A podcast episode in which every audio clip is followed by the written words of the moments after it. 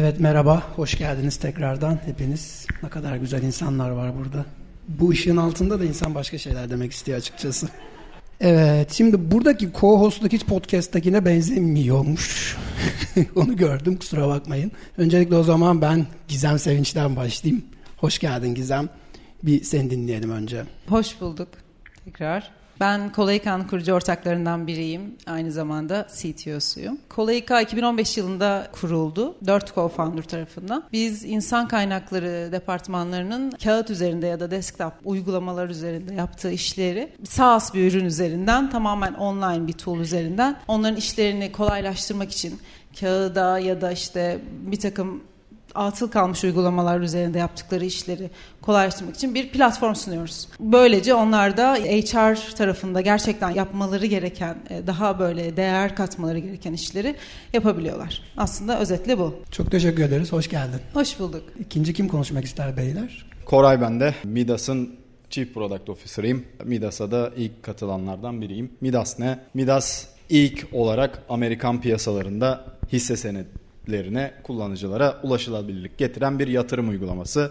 Dünyada da büyük örnekleri var. Robinhood'un genelde başlattığı bir hype diyeyim ama vizyonumuz bundan çok daha büyük. Birikim alanında kullanıcıların elde edebileceği hangi ürün varsa Midas'ta bulabilmelerini amaçlıyoruz. Buna yönelik de çalışmaları ilerletiyoruz diyelim. Biz bu sektörde neyi değiştirdik? Ben genelde bundan çok bahsediyorum.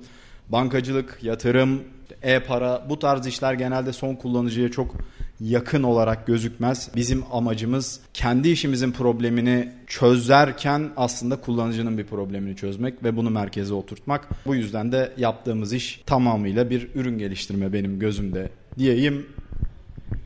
Sonra soruları alırız.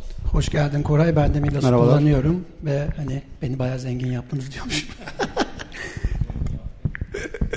Merhaba ben Alper. Mikro grupta tasarım direktörü olarak çalışıyorum. Paraşütten girmiştim aslında. 7 sene, 3 ay, 2 hafta önce paraşüte girmiştim e, ürün tasarımcısı olarak. 2,5 senedir tasarım direktörü olarak çalışıyorum. Paraşüt mikro grup bünyesine katıldığından beri de bütün mikro grubun içindeki bütün ürünlerin tasarım direktörlüğünü yapıyorum. Paraşüt küçük ve orta büyüklükte işletmelerin finans yönetimini sağlıyor. Mikro grup da bünyesinde bulundurduğu ürünlerle hemen hemen aynı kitleye benzer ürünler yani finans yönetimini, operasyonel yönetimlerini sağlayabilecek dijital ürünler sunuyor diyeyim.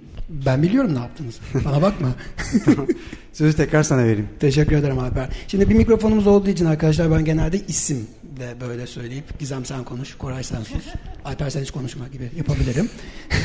Teşekkür ederim. Şimdi burada bir tasarımcı var, bir CTO, bir PM, bir de developer var. Biz böyle bir takım olup bir ürün yapabiliriz değil mi? Evet. Ben şeyi merak ediyorum. Şimdi zaten biraz da hafiften oraya geçelim. Bulunduğunuz şirketlerdeki takım yapılarından biraz bahseder misiniz? İlk önce Gizem senden başlayalım. Bizim şirkette en başından beri development ekibi ve product ekibi var. En başından beri aslında sadece development ya da sadece yazılımcıyla bu işlerin yapılması ya da işte uygulamaların bir yazılımcıyla iki yazılımcı yapılabileceği algısından çok uzaktaydık. O yüzden hep içeride bir UX designer, bir işte product manager, bir project manager gibi ünvanların olmasına çok önem verdik. Şu anda da yapı bu base üzerinde. Ürün ekibi, yazılım ekibi var ve bunlar birbirleriyle sürekli iletişim halindeler. Detaylarına gireriz diye düşünüyorum ama hepsini bir anda anlatmayayım Peki diye. tamam o zaman şöyle sorayım. Biraz söyledin ama sence nasıl olmalı? Ya kısaca. Bence ya şu algı biraz bence yanlış. Demin de söylediğim gibi ya, yani yazılımcıların tek başına bir ürün çıkartabilmesi eskiden belki biraz daha fazlaydı ama ben hala görüyorum. İşte bir döküman olmadan işte bir requirement dökümanları olmadan bir test dökümanları olmadan uygulamanın ürünün geliştirilmesi mümkün değil. Çünkü olay sadece yazılım değil aslında. Çünkü orada overall'da bir ürün yapıyorsunuz. Herkesin aynı pencereden aynı ürüne, aynı hedefe koşması lazım ve herkesin farklı uzmanlıkları olması lazım ki ortaya iyi bir şey çıkabilsin. Yani ben de belli bir uzmanlığım var ve bazı konularda söz söylemem gereksiz oluyor yani hani. O yüzden ürünün ürüncüler tarafından işte yazılımın yazılımcılar tarafından yapılması gerektiğini düşünüyorum. Çok Ona güzel. göre ekiplerin kurulması gerektiğini Anladım. düşünüyorum. Bakalım sen bu perspektiften söyledin. Koray sizin durumunuz nasıl ve sen e, idealde neyi düşünüyorsun? Şöyle aslında idealde olmasını istediğimiz gibi bizim şu an durumumuz diyeyim. Çok yakınız Neden çok yakınız? Ya belli başlı framework'lardan bahsetmek beni biraz sıkıyor. Yeteri kadar zamanınız ve paranız varsa istediğiniz her şeyi yapabilirsiniz. Ürün olarak da, takım olarak da. Burada iki tane değişken var ve ana odağınız bu değişkenlere göre aslında sorun çözmek. Biz bu işe kullanıcının sorununu çözelim diye 10 kişi başladık. Şu an 90 küsür kişilik bir takımız ve 60 plus mühendislik kökenli insan var şirkette. Yaptığımız iş muhtemelen herhangi bir finansal teknoloji şirketinin Türkiye'de yaptığı işten çok daha zor. Bu sebeple bizim ana odağımız her zaman bir yanda kullanıcıların yaşadığı sorunlar var. Ne bu? Yatırım ürünlerine ulaşamıyorlar. Bu ürünleri bilmiyorlar. Bir yandan da bizim bir işletme olarak hedefimiz var. Bu ikisini birleştirince sorun odaklı takımlar kurmaya başladık ve bu da aslında tamamen kullanıcının yaşadığı yolculuğa göre. Yani bir bu bizim klasik örneğimizdir biraz ama bir mağazaya girdiniz öncelikle vitrinleri görürsünüz. Ondan sonra satış desteği ihtiyacınız varsa bir arkadaş gelir size yardımcı olur. İstersiniz istemezsiniz. Ondan sonra beğenirsiniz, ürünü denersiniz. Denedikten sonra satış ne bileyim parasını öder çıkarsınız. Şimdi kullanıcının yolculuğu da böyle. Uygulamanızdan haberi olması gerekiyor. Onunla alakalı bilgi sahibi olduktan sonra indirip hesabını tamamlaması gerekiyor. Para yatırması gerekiyor. işlem yapması gerekiyor. Bizim ekiplerimiz tamamen buna odaklı kuruldu. Ürün açısından söyleyeyim. 3 tane ekibimiz var mobil uygulama, trade'den önceki kısım ve trade'den sonraki kısım diye biraz daha böyle sorun odaklı takımlar kurduk. Anladım tamamen zaten farklı yaklaşmışsınız ama bunu anlamanız hemen sorayım Kore'ye kusura bakmayın ne kadar zamanınızı aldı? Şimdi 10'dan 90'a çıktınız. Çok büyük bir büyüme ve nasıl bir vakit aldı bu? Uzun zaman aldı. Bir sene boyunca görmek zorunda kaldık bazı şeyleri. Çok basit bir örnek vereceğim. Product Management 101'dir bir ürünün onboardingini yaparken %95 tam yapmanız lazım. Yoksa hayatınız boyunca onboarding ile uğraşmak zorunda kalırsınız. Bizim tamamen ürünümüzü piyasaya çıkabilmemiz için şu gün ürünü çıkmamız gerekiyordu dedik ve o işlemi yaptık. O zamanlarda hiç sorun odaklı gitmek aklımızda yoktu. Sonrasında bir sene içerisinde evrildi ve takımlar bu haline geldi. Anladım abi çok teşekkür ederim. Alper sizde özellikle belki önce paraşüt üzerinde sonra hani mikro üzerinde söyleyebilirsin ama e, bir anlatırsan seviniriz. Paraşütün zaten kurucuları işte Fahri Özkaramanlı, Andaç Türkmen ve Şan Yu. Fahri bir tasarımcı, Andaç CTO teknik tarafında işin, Şan ise businessman. Bu böyle hacker, hustler, hipster modeli var ya 3 tane H buna bayağı uyuyor. Yani bir kişi problemi buluyor. Yani insanların böyle bir problemi var. Biz bunu çözersek eğer buna para verirler fikrini ortaya atıyor. Nasıl bunun hayata geçireceği, hani bu problemi nasıl çözmek gerekiyor konusunu tasarımcı çözüyor. Onu hayata geçirme konusunda development ekibinde yani bir fikri soyuttan alıp somuta doğru getirirken yavaş yavaş hani fikirden başlıyorsun, plana çeviriyorsun. Sonra da kullanıcı karşısına çıkartıyorsun. Yani eskiden şimdi ben tahmin ediyorum ki bu ekipte en yaşlı olanımdır. Bir kişi bir ürünü kendi başına geliştirebiliyorken senin biraz değindiğin gibi artık çok mümkün değil yani bütün konular çok derinleşti. Bir kişinin her alanda uzmanlaşması mümkün değil. Şu an en net ayrım burada product management, tasarım ve development diye üç tane disipline ayırmak. Kendi aralarında da ayrılıyorlar. Ama bir fikri bulan, onu hayata geçmesi için e, nasıl bir yol izlenmesi gerekiyor onu ortaya koyan ve hayata geçiren ekip diye düşünüyorum.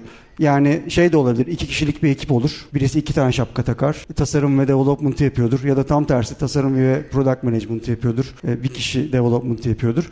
Böyle bir farklı şapkalar az kişi yani illa 3 kişi, 5 kişi, 10 kişi olacak değil ama bir ürün bir fikirden kullanıcı karşısına çıkana kadar geçmesi gereken aşamalar var. En net ayrımı benim kafamda bu e, hacker hustler hipster modeli. Biz de zaten bunun üzerine modelledik paraşütteki ürün geliştirmemiz ama konular derinleştikçe bölmemiz gerekti. Yani ben mesela kendimden örnek vereyim. Bir tasarımcı olarak ben paraşütte ilk girdiğimde metinlerini de yazıyordum ürünün. Tasarımını yaptıktan sonra e, HTML CSS'ini de yapıyordum. Ama işte derinleştikçe konular dediğim gibi yapamamaya başladım. Ne yaptık? Böldük. Bir kişi metinlerini yazıyor, bir kişi tasarımını, prototipini yapıyor, bir kişi HTML CSS'ini yapıyor. Böyle bir bölüme gidiyor. Ama şey kısmı çok net. Bir product management tarafı ayrı bir bakış açısı, tasarım tarafı ayrı bir bakış açısı, development tarafı ayrı bir bakış açısı. Benim bu üç rol birileri tarafından üstlendiği sürece benim için çok ideal bir ürün geliştirme süreci oluyor. Anladım zaten aslında biraz yani çok küçük hani burada dedim ya tasarımcı da var işte sen de aynı düşünüyorsun ben de çok aynı düşünüyorum. O model oldu değil mi? o model oldu aynen bir de beni işte maraba diye alırsınız benim hiçbir title'ım yok. Şimdi burada şu var ama şimdi bu bir takım oyunu ve bunda herkes burada anladık. Farklı roller sayıyoruz. Şimdi bunların arasındaki ilişkiler soracağım. Siz bu ilişkileri nasıl bu işte CTO var, Head of Product ve Tasarım Director Bunları nasıl sağlıyorsunuz? Bizden mesela senden devam edelim. Yani farklı disiplinlerden gelmiş insanların aynı takımda senin dediğinde aynı hedefe doğru Hı-hı. etkili bir biçimde diyeceğim. koşmalarını nasıl sağlıyorsunuz? Aslında orada en temel şey bence hedef. Yani bu işte OKR olur, başka bir şey olur. Adına belki şirket içinde evrilmiş başka bir şey denir. Ama burada önemli olan hedefin herkes için ortak olması. Ne yapacağız? Yani hepimiz aynı ürünü yapmaya çalışıyoruz değil mi? İşte tasarımcısı da aynı ürün için çalışıyor, yazılımcısı da aynı ürün için çalışıyor. O yüzden orada ortak bir hedef olması lazım ve o hedef doğrultusunda sistematik bir şekilde işlerin yapılabiliyor olması lazım. Aslında en temelde bu. Bunun çeşitli çeşitli yöntemleri var işte. Agile yapılabilir, Scrum yapılabilir. Biz mesela Scrum yapıyoruz. Birçok şirketin yaptığı gibi. Orada ürün tasarımcısı da, yazılımcısı da bir Scrum ekibinde olması gereken product manager'ı, testçisi, işte backend developer, frontend developer, mobilse mobili hepsi aynı hedef için koşuyor. Bence önemli olan Peki şimdi e, bu, bu hedef meselesi, aynı hedefe koşma meselesini işe alımlarda mı dikkat ediyorsunuz? Yani ha. orada kişinin motivasyonu Kolayıka'nın ürün çözdüğü problem mi oluyor, teknoloji mi oluyor, takım mı oluyor? Yani buradaki hedeften kastın ne? Hedeften kastım aslında zaman harcadığı zamanın karşılığında ortaya çıkacak olan şey. Yani biz saatlerce bir şey için çalışıyoruz ama ne için çalışıyoruz? Bu iş görüşmelerinde bakılacak bir şey değil bence. Tam orayı belki anlayamadım sorunu ama orada belki iş görüşmelerinde bakılıp yani benim bakmaya çalıştığım şey sahiplenebilme duygusu oluyor aslında. Çünkü orada önemli olan şey o. Belki evet herkes bu çarkın ufak şeylerini yapıyor. Bu makinenin en ufak yerlerinde oynuyor belki ama aslında o makinenin günün sonunda çalışıp da gitmesi gereken yol belli. Ama o motivasyonu ya bu motivasyon kelimesi biraz benim için bug bilmiyorum.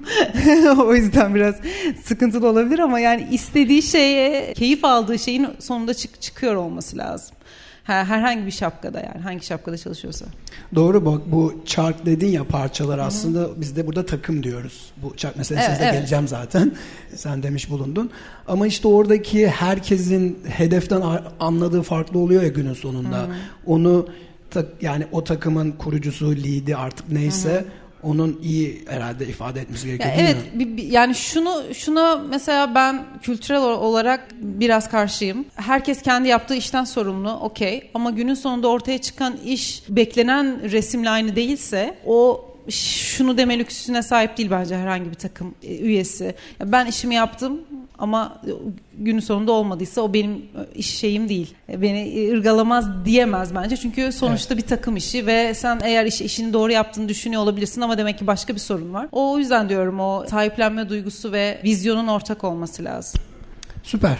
Burayı anladık. Peki Koray sizdeki yapı buna benziyor mu yoksa hani e, sorunlara yönelik mi bakıyorsunuz olaylara?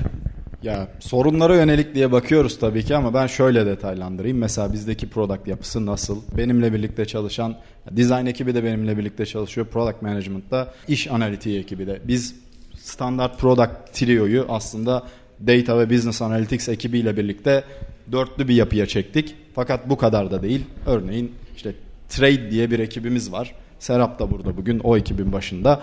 Bu ekipte customer support agentlardan operasyon yapan kişilere, compliance'dan legal tarafa herkes var ve o ekibin output'undan Serap'la o ekipteki engineering manager arkadaşımız sorumlu. Mid level management benim buradaki cevabım. Herkesin aynı yöne gittiğinden nasıl emin olursunuz? Birincisi bu kesinlikle mid level management. İkincisi de stratejiye göre yaptığınız direction'ların çok net olması gerekiyor. Benim önümüzdeki 6 ay boyunca odağım belli. Ve bu odağı da takımda birlikte çalıştığımız insanlara aynı netlikte yansıtmamız gerekiyor ve o takımlarda bu beklediğimiz outcome'ları çıkaracak tüm roller mevcut.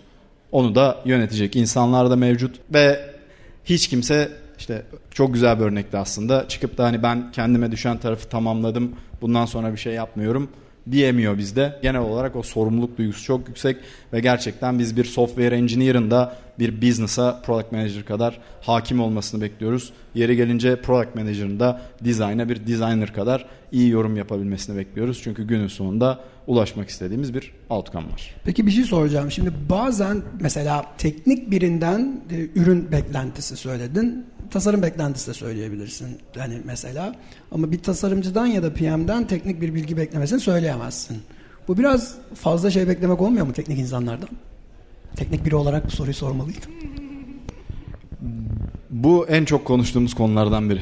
Yani özellikle engineering domaini özelinde. Fakat şöyle bir şey var. Bizde tersi de geçerli.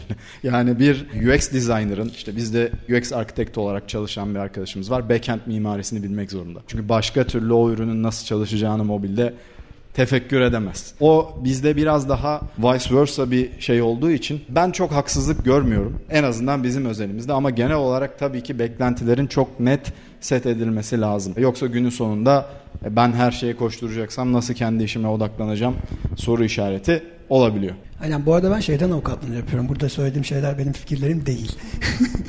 e, Alper Bey çok kendini yırtıyor orada. Elini kolunu. Buyurun Alper Ee, Bey. bence de haksızlık değil tasarımcılardan bunun bekleniyor olması. Sonuçta bir tasarımcı Yok özür dilerim yanlış söylemiş olabilirim. E, teknik birinden üç farklı şapka beklenirken öbürlerinden iki farklı şapka bekleniyor ya. Tekniğe haksızlık mı dedim ben.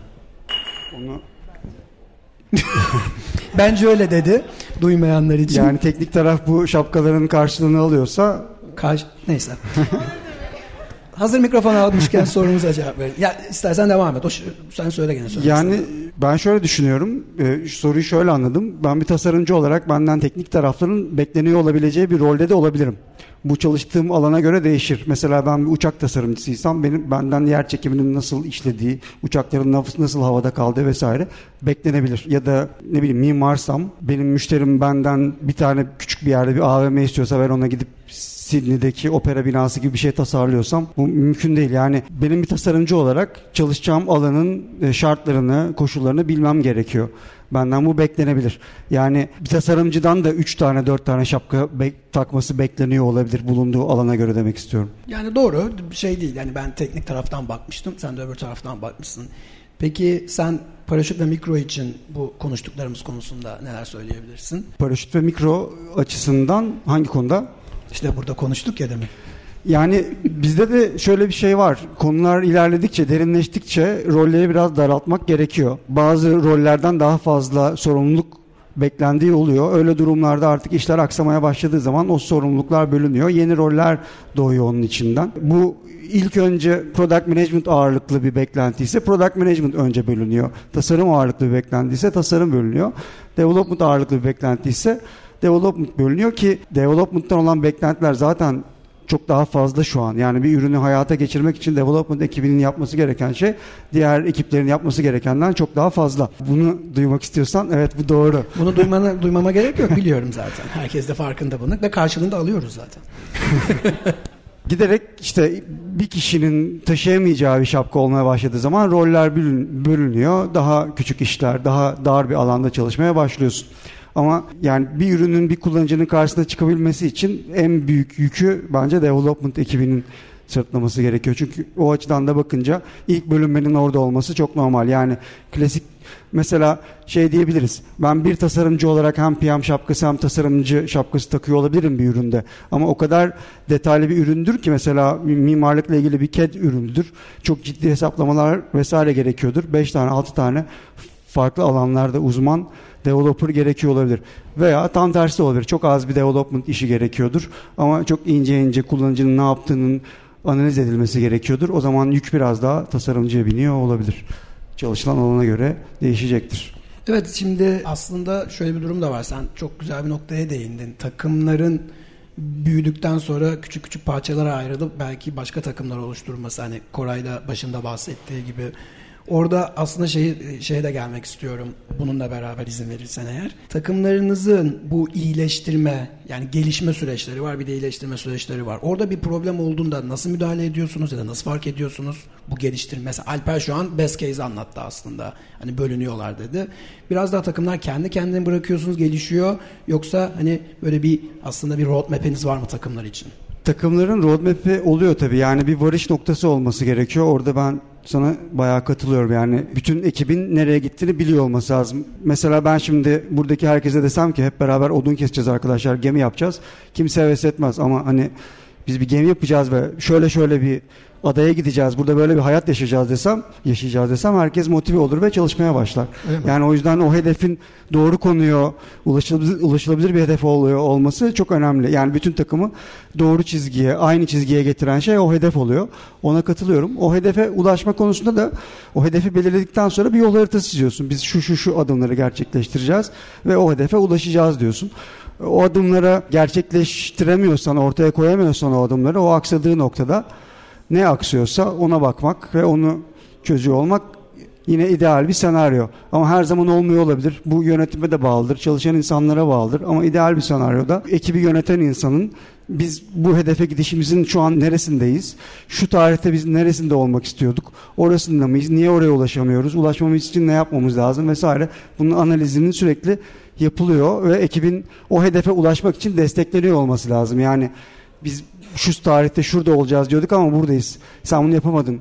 O zaman bizden değilsin demek değil yani. O ekibin başarıya ulaşması için desteklenmesi gerekiyor. Destek noktaları nereleri olmalı? Onu Koray senin söylediğin gibi middle management'a düşüyor yani. Koray'ın bir ben o middle management'ı bir sormak istiyorum Gizem izninle. Ne demek tam olarak? Hani ben de bilmiyorum. Eminim bilmeyenler de vardır. Biraz açar mısın? Yokmuş sadece ben bilmiyormuşum mesela. Tabii şöyle 3 ana ürün takımımız olduğundan bahsettik.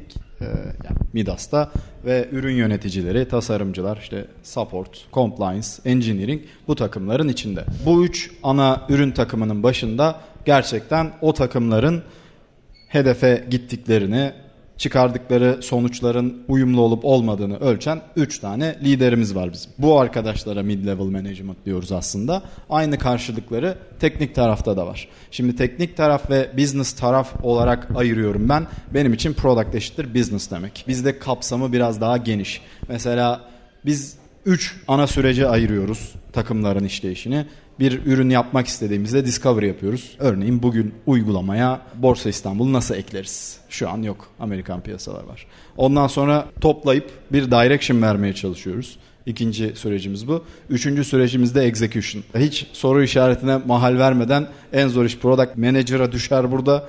Execution product manager'ın işidir shipment olmadan product management olmaz bizde. O yüzden bu biraz daha bir problemi bir kişiye assign edip kiminle çalışması gerekiyorsa çalışması gerekliliklerini belirleyip o direction'a ulaşmasını gözeterek çözülüyor bizde ve bu sorumluluk bilinciyle hareket etmeye çalışıyoruz. Takımdaki herkes bu sorumluluk bilinciyle hareket etmeye çalışıyor ama günün sonunda örneğin ben bir konu konuşacaksam diyorum ki evet ben bu konuyu Ahmet'le konuşurum. Yani o konunun software engineer'ıyla, tasarımcısıyla, pazarlama faaliyetlerini yürüten kişiyle dağıtık bir şekilde konuşmam gibi bir sonuca varıyor. Anladım. Peki sen bu Alper'in dediğini aslında biraz cevap verdin ama sizin yani aksayan bir yeri gördüğünüzde bir görme yönteminiz ya da gördüğünüzde müdahale yönteminiz var mı? Var. Hem daha önceden belirlenen... Öyle bir var dedin ki var çıkarıyoruz. Yenisini alıyoruz. Evet. Yo bu da tecrübeyle sabit bir şey oldu bizim için. Hani bazı ya örneğin teknik arkadaşlar bilirler belli başlı alert mekanizma alarm mekanizmaları vardır. Teknik olarak kurarsınız bu alarmları. İşte bir API birden işte X'ten fazla istek aldığında size uyarı gönderir. Ama bunun business versiyonunu yapmak biraz daha zor oluyor. Teknik tarafta da bunun işte growth design'la yapılması şeklinde bizim belli başlı alarmlarımız var. Business tarafta da bizim en büyük çıkarımımız postmortemler. Biz bir yanlış yaptığımız zaman neyi yanlış yapıyoruz? Crystal clear bir şekilde ortaya koyuyoruz ve diyoruz ki bakın bu yanlış. İkinci sefer bunu yanlış yapmayalım. O alarmlar biraz daha doğal oluşuyor. Evet olmadığı zaman süreçler biraz acı veriyor. evet bu postmortem konusu ayrı bir konuşma bence. Çok böyle sorularım var ama belki ilerleyen zaman devam edelim. Biraz gizemi duymak istiyorum. Kolay İK'da nasıl yürütüyorlar bu işleri? Ee, ya orada aslında hmm, middle management dediği şeyi biraz anladım. Bizde de ona benzer bir yapı var. Ee, ama ben tek bir kişinin bu konuda e, bir, mesela bir proje yapılacaksa bunun deadline'ları, işte fazları, işte ürün tarafında yapılacak requirement'lar, discovery toplantıları vesaireleri bunların hepsinin takım tarafından yapılması ve takımın tüm üyeleri tarafından yapılması gerektiğini düşünüyorum. Yani şöyle o oluyor normalde ama bunu kolay kağıda böyle olmuyor yani. E, onu onu anlatacağım. Mesela bir feature yapılacak business'tan diyor, diyoruz ki işte böyle bir şeyin kolay eklenmesi lazım. E, şimdi bunun eklenmesi lazım ve mutlaka eklenecek denmesi için en az bir 8-10 tane toplantı yapılması lazım ki gerçekten bunun teknik olarak geçerliliği var mı? Eklenebilir mi? Yani business'ın her istediği şeyi development'a şak diye getirip arkadaş bunu yapacaksın diye bir şey zaten mümkün değil. Günün sonunda öyle bir, bir şeye de çıkmıyor. Bu söylediğin şeye yani gerçekten bunun gerçekleşmesi için yapılması gereken en önemli şey bu toplantıların, dokümanların yazılıp çizilmesi ve herkesin bu ürün tarafının teknolojiye hakim olması, teknoloji tarafının da ürüne hakim olması noktasına çok katılıyorum. Ama bu idealde bu kadar fazla olmuyor tabii ki. Yani biz hep böyle şu olması lazım, bu olması lazım diye konuşuyoruz ama herhangi bir developer'dan business taraf ya da ürün customer tarafında bu kadar hakim olmasını bekleyemeyiz. Aynı şekilde ürün tarafından da. O yüzden bu toplantıların cross ekipler tarafından yapılması lazım. Yani oradaki yapılacak özelliğin database mimarisini ürün ekibinin bilmesi mümkün değil. O yüzden mutlaka toplantıların yapılması lazım. O noktada senin sorduğun soruya cevabım kesinlikle kodlamaya başlamadan önce yapılması gereken bir sürü toplantı, bir sürü görüşme var. Sıkıcı biliyorum. İşin kodlama tarafı ve release tarafı çok daha çok sever toplantı şey. yapmayı. Ne demek? yani remote olunca belki çok daha daha keyifli oluyordur ama öncesinde yapılması gerekenler bence bunlar. Yoksa sonradan acısı çok daha farklı çıkıyor her bir grup üyesi tarafından, ekip üyesi tarafından. Evet zaten konu da hani böyle aynı hedefe gitmek, o gemiyi Alper'in verdiği metafordaki gemiyi inşa etmek herkes böyle farklı olursa zaten kim kimin ne yaptığını bilemeyecek.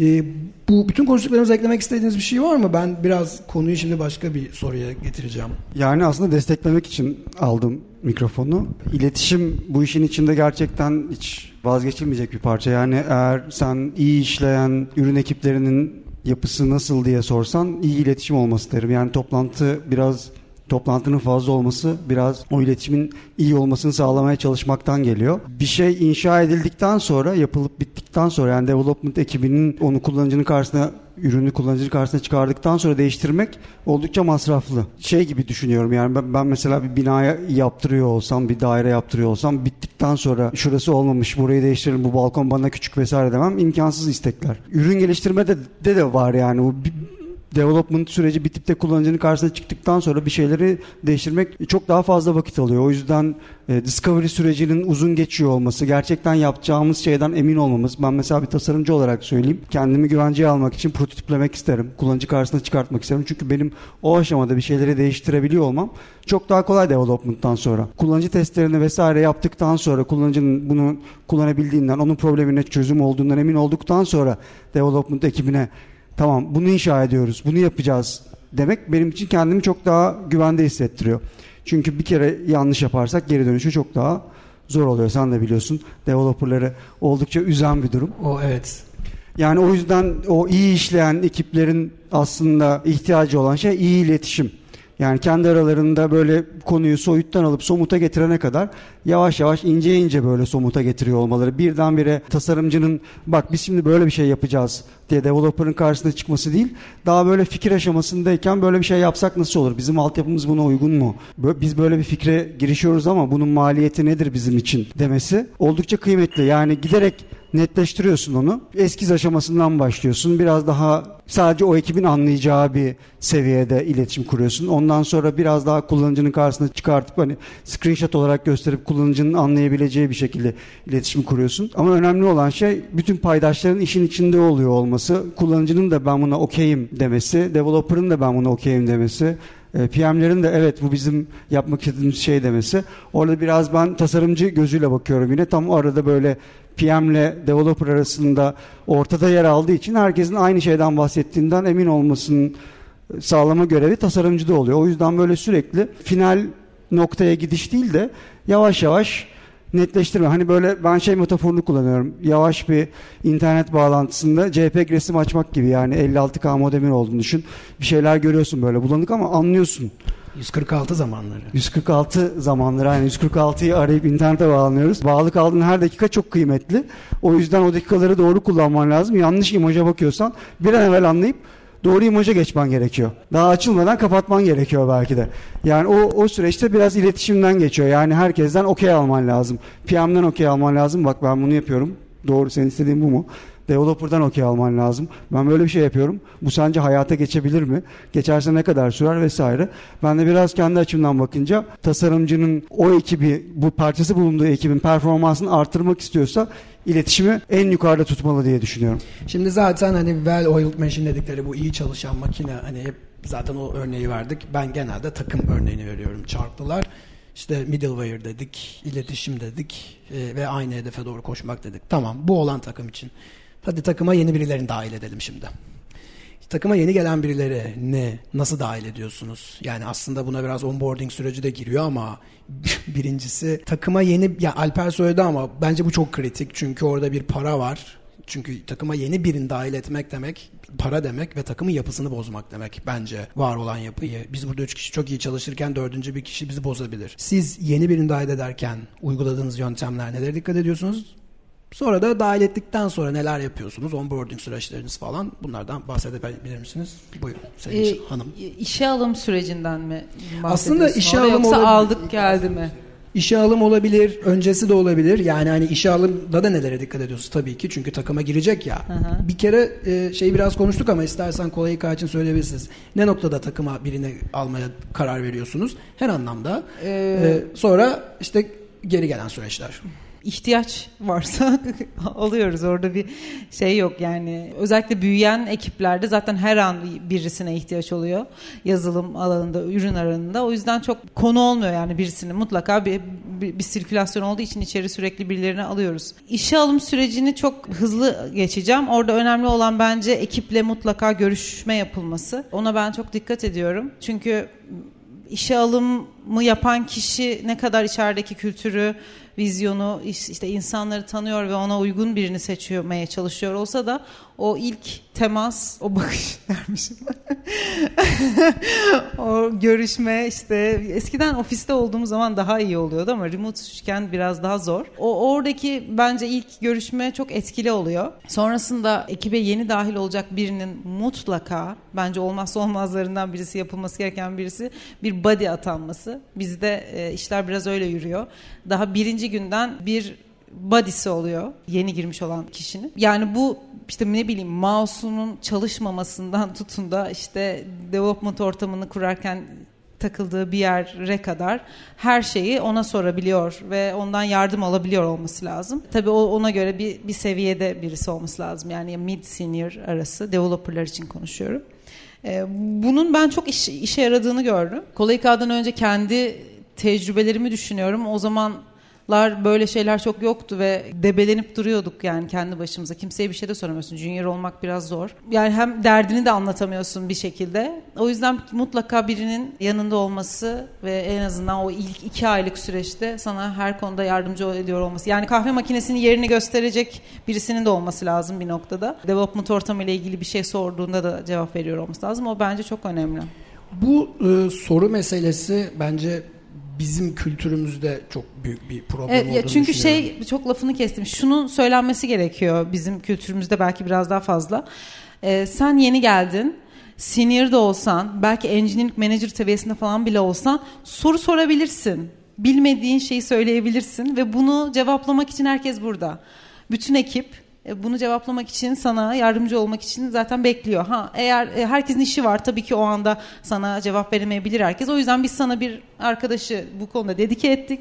İşin günün yarısını belki seninle geçirecek ilk zamanlarda ama sonra istediğin zaman ya da herhangi bir şeyi buna sorabilirsin fakat, demek lazım. Fakat soru sormanın da bir adabı var aslında. O ayrı. Yani şey. adaptan kastım burada şey olarak değil ama yani hani şekil şukul olarak söylemiyorum. Aslında soracağın şeye hazırlanman gerekiyor. Yani bu kahve makinesinin yerini sormak gibi değil. Neyi aradığını, ne yaptığını ve neyi anlamadığını çünkü bu şirket kültürünü de etkiliyor. Belki gerçekten güzel dokümente edemiyorsunuz. Belki verdiğim body o kadar deneyimli değil. Gibi gibi şeyleri de ortaya çıkarıyor. Hani soru sormak zaten işin %90'ında bir de %10'luk kısmı soruyu aslında iyi doğru hani senin dediğin gibi herkes hızlı cevap veremeyebilir. Bazı insan ya cevap vermiyor deyip sinirlenebiliyor ama bir dakika ya öyle değil ki yani hani gibi o aslında onu söylemeye çalışıyorum. Onu aslında işe alımda biraz çözmek lazım. Çünkü bizim hani bize şey yapıyormuş gibi oluyorum ama yani bu coğrafyada yaşayan insanların e, soru sormakla ilgili de biraz sorunu var. Nasıl doğru soruyu sormak çok önemli. Yani bu, bu gerçekten neyi sormak istediğini kafanda bulmak. Hani bir problem var. Okey bunu çözmen lazım. Okey. Ama bu soruyu e, bu problemi çözmek için sorman gereken soru nedir? Bunu birçok insan herhangi bir seviyede birçok insan çok zor yapıyor.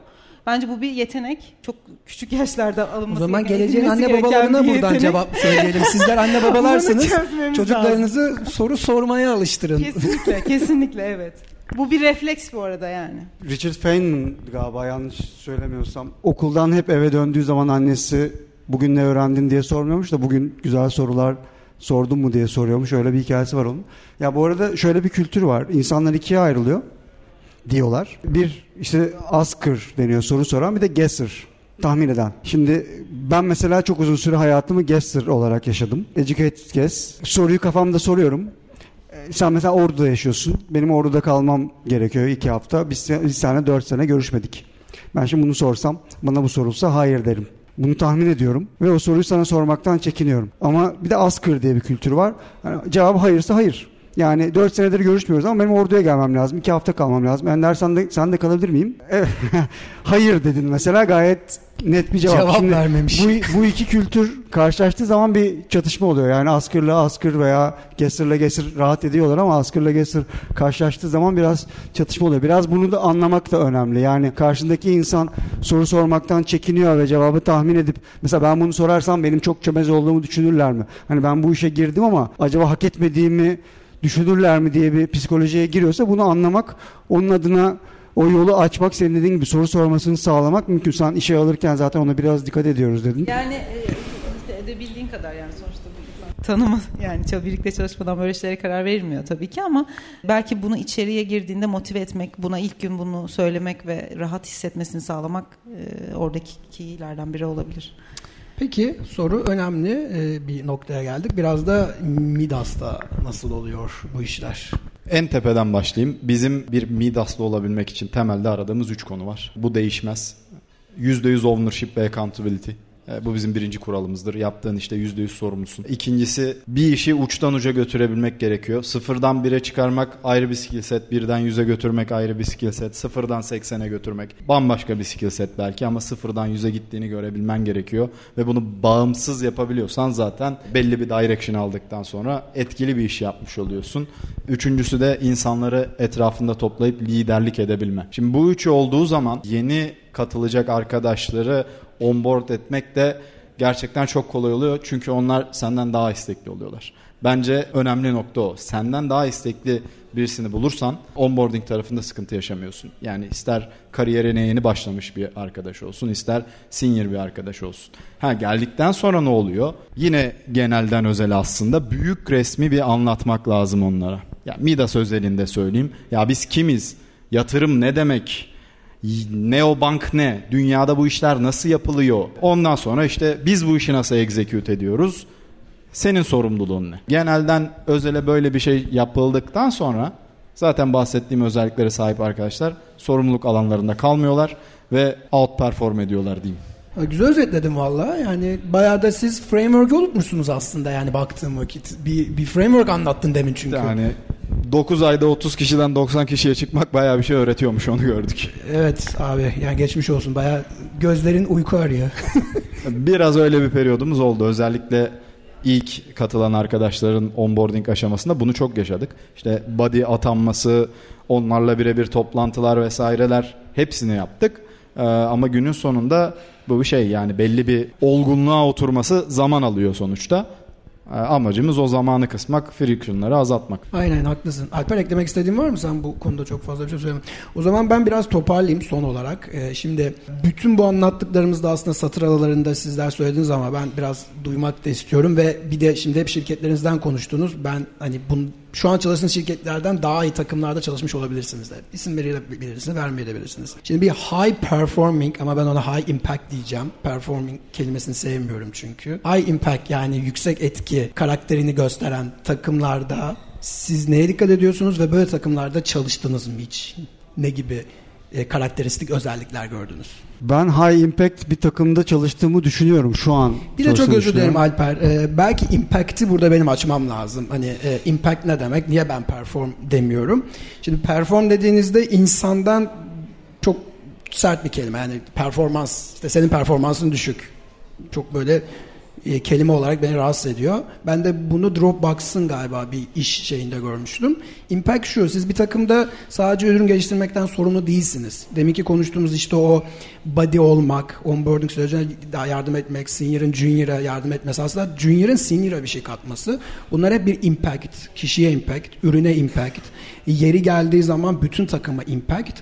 Ya bunlar hep etki. Ben o yüzden hani bunu etki olarak söyledim burada. Yani aslında etkiden e, tamamen kastım bu. Güzel söyledin. Impact ben şöyle anlıyorum. Şimdi sen konuşmanın en başında Koray şeyden bahsettin. Bir kullanıcının bir ürünü önce haberdar olması gerekiyor. Sonra denemeye ikna olması gerekiyor. Deneyip deneyiminden memnun olması gerekiyor ki kullanmaya devam etsin. Ve benim de bir şirket olarak bunu paraya çevirebiliyor olmam lazım. Bu zaten Pirate Matrix'in tanımı. ARC diyorlar ya Acquisition, Activation, Retention, Referral ve Revenue. Bravo. Buradaki referral ve revenue benim için impact tarafı. Yani bir kullanıcının benim ürünümden iyi şeyler söyleyerek anlatıyor olması benim şirketime doğrudan fayda. Benim bunu paraya çeviriyor olabilmem doğrudan fayda. Bunlar ben bunları impact diyorum. High impact dediğim zaman da ben bunları anlıyorum. Yapılan işin e, bu şirkete fayda sağlıyor olması lazım. Yani ya daha fazla para kazanıyor olmam lazım ya da daha iyi şeyler söylüyor olması lazım insanların bu ürünle ilgili. O yüzden kafamda şöyle yorumluyorum. Bir takımın high impact olması için bir kere konuşmanın yine başlarından yine geçmişti bu konu aslında. Önüme bir iş geliyor ve ben bunu evet yaptım diyebilmek için yapıp geçiyorsam bu impact'le bir alakası yok. Eğer etki ediyorsa çok güzel. Ama etmiyor da olabilir. Ama birilerinin bunu sürekli sorguluyor olması lazım. Ben bunu neden yapıyorum? High impact takımların bence farkı diğer takımlara göre yaptıkları işi biraz sorguluyor olmalarından geçiyor. Evet. Yani mesela ben bir dükkan işletiyor olabilirim. Bir bakkalım vardır. Biri gelir bana der ki ben bu bakkalı şimdi pembeye boyayacağım. Okey ama ben daha fazla müşteriye mi ulaşacağım? Daha çok para mı kazanacağım? Bunlara cevap verdiği sürece benim bu dükkanı pembeye boyuyor olmam lazım. Eğer bana şunu söyleyebiliyorsa sen pembe rengini daha çok beğenen insanlara dönük bir ürün satıyorsun. Eğer o insanları buraya daha fazla toplayabilirsen daha fazla para kazanırsın. E, ha evet tamam ben ikna oldum o zaman bunu pembeye boyamalıyım deyip ikna olup bunu yapıyorsam eğer o bir boşa harcanmamış zamana dönüşüyor benim için. O yüzden ürün geliştirmenin her aşamasında en soyutundan en somutuna kadar birilerinin sürekli bir şeyleri neden yapıyoruz? Bunun etkisi ne olacak? Sonunda ne göreceğiz diye soruyor olması gerekiyor ve bunu sorabilmen için de bu etkilerin ne olduğunu biliyor olman lazım. Yani ben buraya daha fazla insan mı getireceğim? Gelen insanların daha fazla etkilenmesini mi sağlayacağım? Ya da etkilenen insanların arkadaşlarına bunu anlatıyor olmasını mı sağlayacağım? Ya da daha çok para charge edebilecek miyim? Daha fazla para isteyebilecek miyim diye o Pirate Matrix'in her aşamasından birine bir dokunuyor olması lazım. Bunu herkesin biliyor olması ve herkesin bunu sorguluyor olması bence burada anahtarlardan biri diyeyim. Güzel, çok güzel aslında söyledin. Size laf kalmadı bence. Şaka yapıyorum. Her zamanki gibi. Ben mi devam edeyim? İstersen. Bence en temelinde strateji var. Çünkü o etkiyi ve istenen sonucu elde etmek için bir stratejinin çok net bir strateji olması lazım ve o stratejiyi dedike çalışan bir ekip olması lazım ve bu bu ekibin de bu stratejiye gidebilmesi için tabii ki e, bir lidere ihtiyacı var. Yani yoksa dünyanın en iyi developerlarını, en iyi ürüncülerini getirip koysak ve evet bunu yapıyorsunuz desek o iş olmaz, olmuyor yani. Ben bunu daha önce tecrübe ettim. Ee, o yüzden mutlaka bir lider olması lazım. Bu stratejiye gözetip e, evet arkadaşlar bu yolda gidiyoruz. Çünkü o yola giderken kayanlar oluyor, farklı yönlere gitmeye çalışanlar oluyor ya da ister istemez fokusları kayıyor. ona dedike olmak o tabii leadership'in çok çok geniş yani tanımı. Sadece yaptığınız işin teknik olarak, ürün tarafında, teknoloji tarafında teknik olarak sizi yönlendirmesi, ikna etmesi, doğruyu göstermesi vesairenin dışında o işi yaparkenki motivasyonunuz, işte şirkete karşı motivasyonunuz, e, belki bazen hayata karşı motivasyonunuz vesaire bir sürü şapkaları var. Ama ben çok uzatmadan sadece bu ikisinin çok önemli olduğunu düşünüyorum. Daha önce böyle bir tecrübem olmadı açıkçası. Kolayika'da buna yaklaştığımızı düşünüyorum. Ama Kolayika'dan önce çok böyle yüksek etkili, süper falan ekip bir ekiple çalışmadım yani doğruya doğru. Keşke çalışsaydım ama olmadı. O ama benim gözlemlediğim ve olmazsa olmaz dediğim şeyler bunlar. Süper. Koray Bey. Ben yine problemden başlamış olacağım ama bu sefer problemi çözen değil, problemin ne olduğunu anlayan insanlar high impact yaratabiliyor diyeceğim. Yani önce bir problemi define etmek lazım. Bizim buradaki sorunumuz ne? İşte o doğru soruları sormaktan geçiyor ya da doğru araştırma yapmaktan geçiyor. Ondan sonra aslında 360 derece sonuca ulaşabildiğin bir yerde zaten impact'ini gösteriyorsun. Bunu hani biz impact'i böyle ölçüyoruz diye bakmaya gerek yok. O impact görülüyor zaten. Öyle bir olay yaşandığında diyeyim. Daha önce çalıştığım ekiplerde de hani şu an çalıştığımda da nasıl bir tecrübem var? Bu Yine biraz konuşmanın başlarına refer edeceğim. Ben genelde şöyle çalışırım. Teknik taraf sende, business bende. Yani son 4 seneyi toplasanız 10 tane falan teknik analiz toplantısına girmişimdir ben. Görev paylaşımını yaptık. Okey günün sonunda puzzle'ın parçalarının birleşmesi gerekiyor. Nasıl birleştireceğiz? Tamam execute ettik. Nasıl ölçeceğiz? Üçüncü en önemli soru bu. Zaten ölçemeden impact'ini de anlayamazsınız. Yani öyle bir impact yaratırsınız ki ölçmenize gerek kalmaz yani. İşte bir Binance vesaire piyasada arkanızda olur diyeyim. Ama günün sonunda etki bu bana göre. Anladım abi çok teşekkür ederim. Ee, böylelikle bunu da anlamış olduk. Şimdi interaktif yapacağız.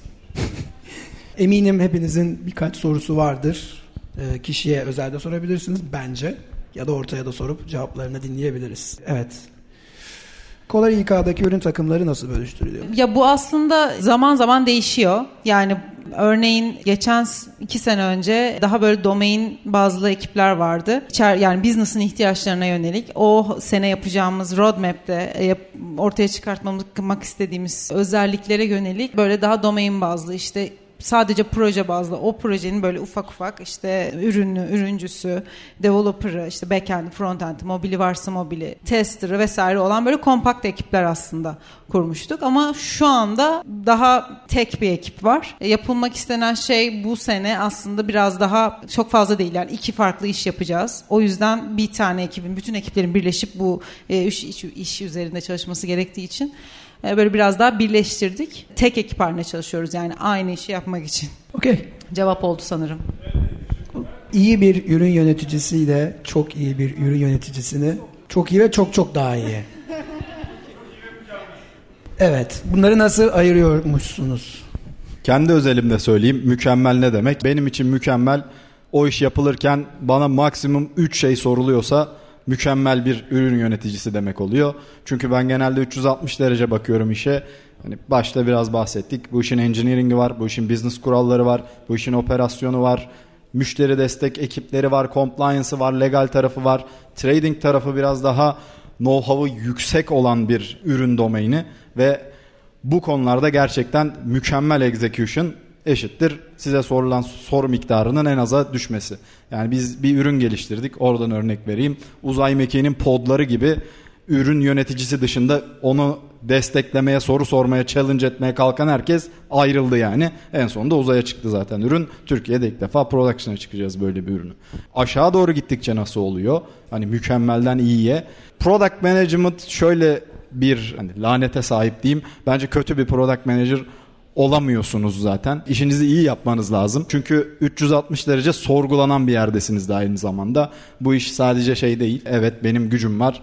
Takımı ben execution'a yönlendiriyorum. Tamam hadi yapalım. Öyle değil. Ne kadar fazla sorumluluk o kadar fazla sorgulanabilirlik gerektiriyor. Orada da işi iyi yapmak demek gerçekten yani shipment bir ürün yapmak değil sadece bu. Yani bir özellik geliştirmek değil. Okey pazarlama ile alakalı bir product manager'ı değerlendiriyorsanız o pazarlama kampanyasının sonucunda kaç kişiye dokunduğu, kaç kişinin convert edildiği Başta konuşulmuştur zaten. Direction olarak bellidir. Ona göre ölçersiniz. Hani mükemmelden iyiye doğru böyle bir geçiş var ama kötüsü yok bence. İşe alımda bunu nasıl ölçüyorsunuz? Bir işe alım framework'ümüz var. Yani benim de kendime özel product manager'lar özelinde uyguladığımız konular var. Birincisi bu.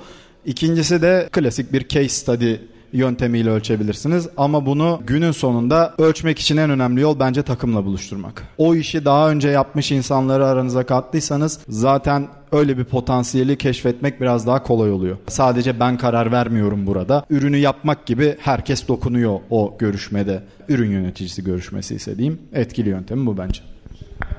Biz teşekkür ederiz. Ee, şurada bir arkadaş var. Tabii sen abi.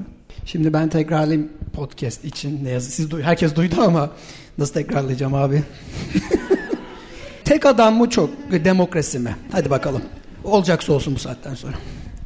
Tek adamı savunan ben gibi oldum. Ee, cevabı orada vereyim. şey, şimdi podcast dinleyenler Evet, konuyu evet. şakayı anlamadılar. Sen cevaplarken ver abi Ee, lütfen. yok e, şaka bir yana.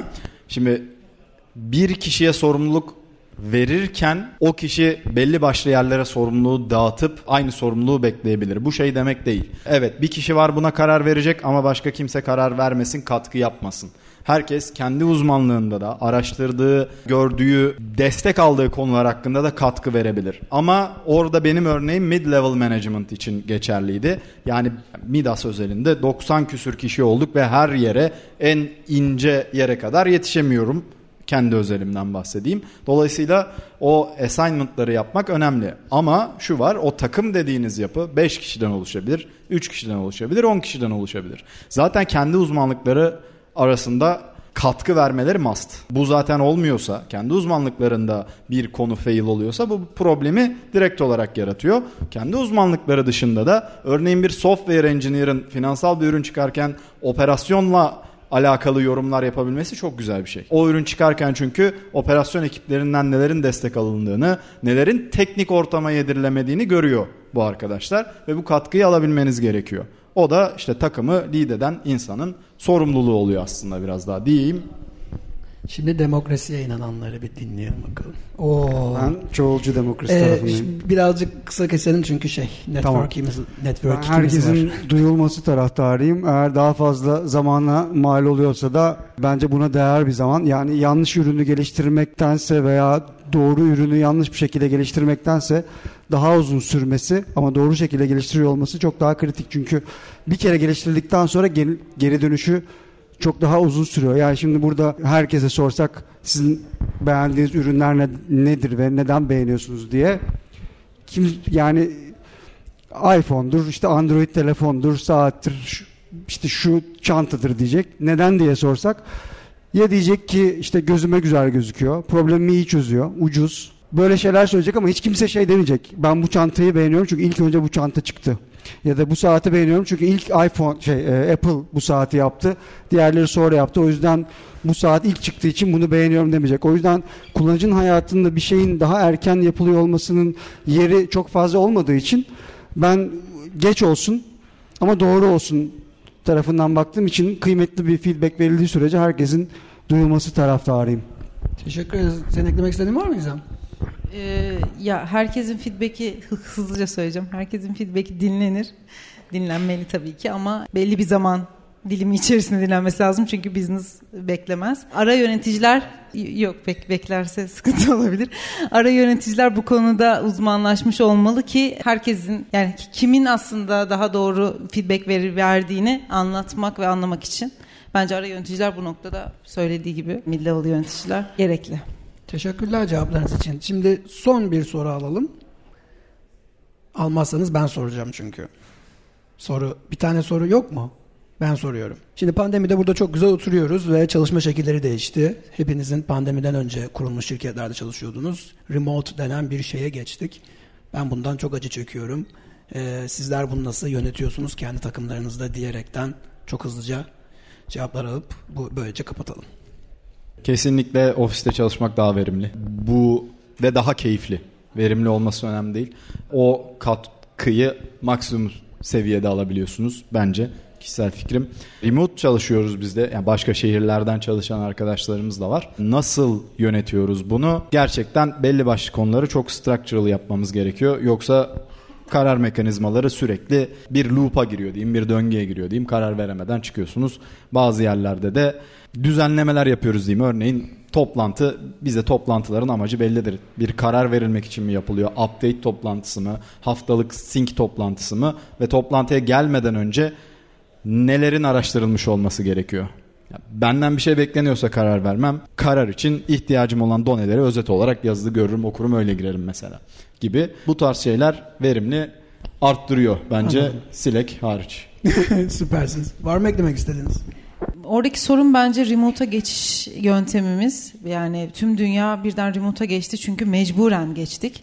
Remote aslında mecburen e, yapılması gereken bir şey değildi. Bunun için belli bir altyapıda olmanız gerekiyor. Şirket olarak, yönetimsel olarak. Ama böyle mecburen geçince tabii çok sancılı oluyor. Kolayka Covid'in ilk haftasından itibaren tamamen ofisi kapattı ve evlere geçtik. Hala da öyleyiz ve geçmeyeceğiz. Artık remote bir şirketiz. Ama işler yürüyor. Ee, ilk e, aylarda biraz bocaladık tabii ki ama şu anda oturttuk ve her şey güzel bir şekilde hallediyoruz yani. Ama insanların mutluluk faktörünü azalttığını hissettik, hissediyoruz. Bunun için yaptığımız belli başlı şeyler var. Partiler var, işte toplantılar var, ekip içi işte bütün şirket bazlı vesaire.